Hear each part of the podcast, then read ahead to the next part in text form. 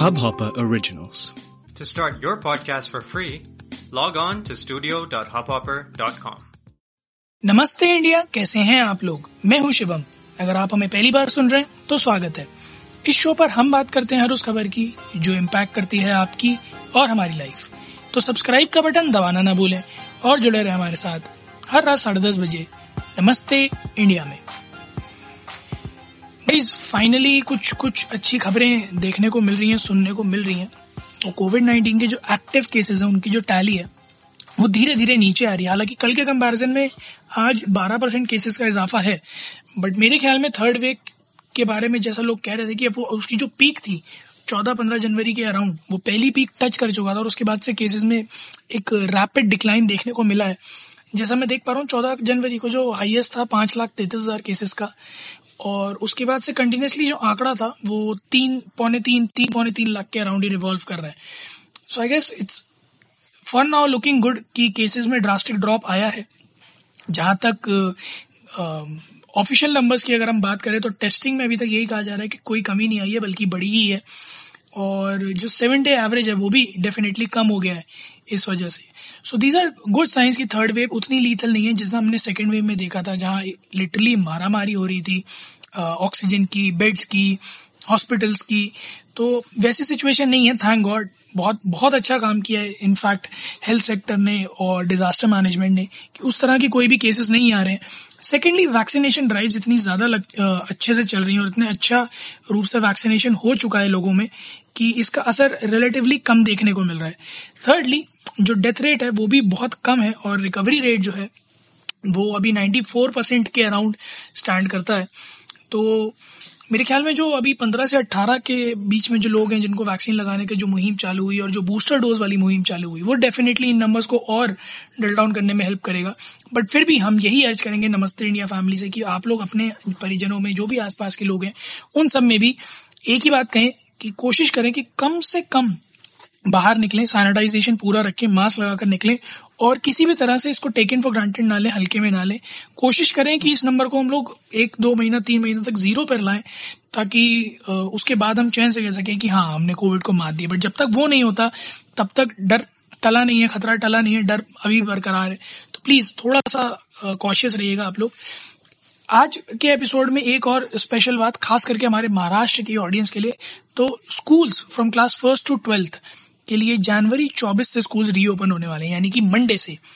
तो चार दिन का ये एडवांस नोटिस बीएमसी की तरफ़ से, यानी कि ब्रिहान मुंबई म्यूनिसिपल कॉरपोरेशन की तरफ़ से ये इशू हुआ है।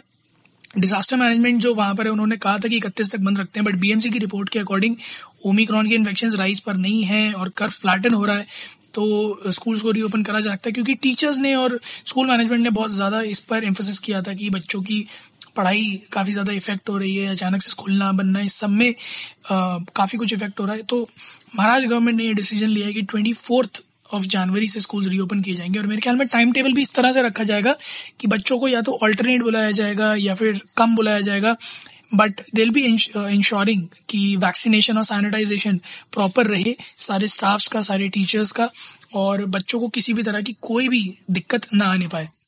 तो अगर आपके बच्चे हैं जो फ़र्स्ट टू ट्वेल्थ में हैं और स्कूल अभी जाते थे या ऑनलाइन क्लासेस कर रहे थे तो आप उन्हें प्लीज़ थोड़ा मेंटली प्रिपेयर कर दीजिएगा कि अगले मंडे से उन्हें क्लासेस अटेंड करने स्कूल जाना पड़ेगा। घर पर अब क्लासेस नहीं चलने वाली।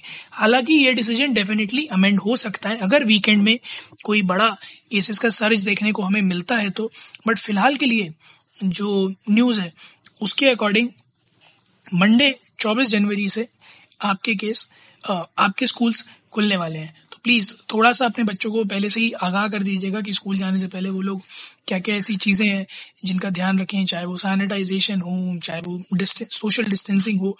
तो प्लीज़ बच्चों को थोड़ा सा अवेयर कराइएगा। इसके अलावा, जो भी पंद्रह से अट्ठारह के बीच के लोग हैं उन लोगों के लिए भी अब वैक्सीनेशन खुल चुके हैं। और मेरे ख्याल में अब तो वॉक हर जगह अवेलेबल हैं, एक अच्छे खासे रेट पे।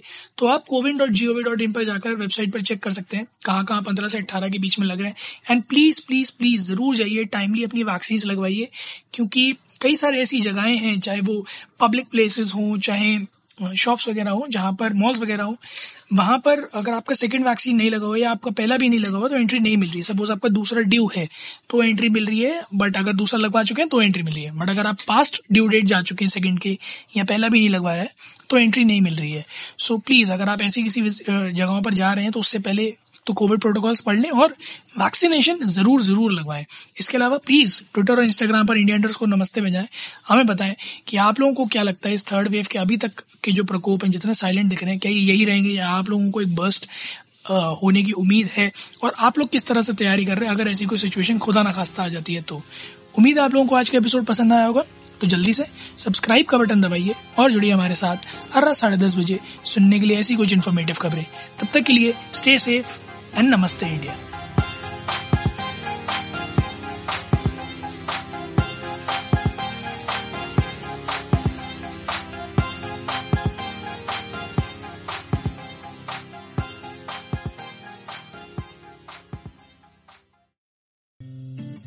इस हब हॉपर ओरिजिनल को सुनने के लिए आपका शुक्रिया। अगर आप भी अपना पॉडकास्ट लॉन्च करना चाहते हैं तो हब हॉपर स्टूडियो वेबसाइट पे रजिस्टर करें और एक मिनट के अंदर अंदर अपना खुद का पॉडकास्ट लॉन्च करें। यही नहीं स्टूडियो देता है आपको पूरी आज़ादी कहीं भी, कभी भी अपना पॉडकास्ट लॉन्च करने की सिर्फ़ तीन आसान स्टेप्स में।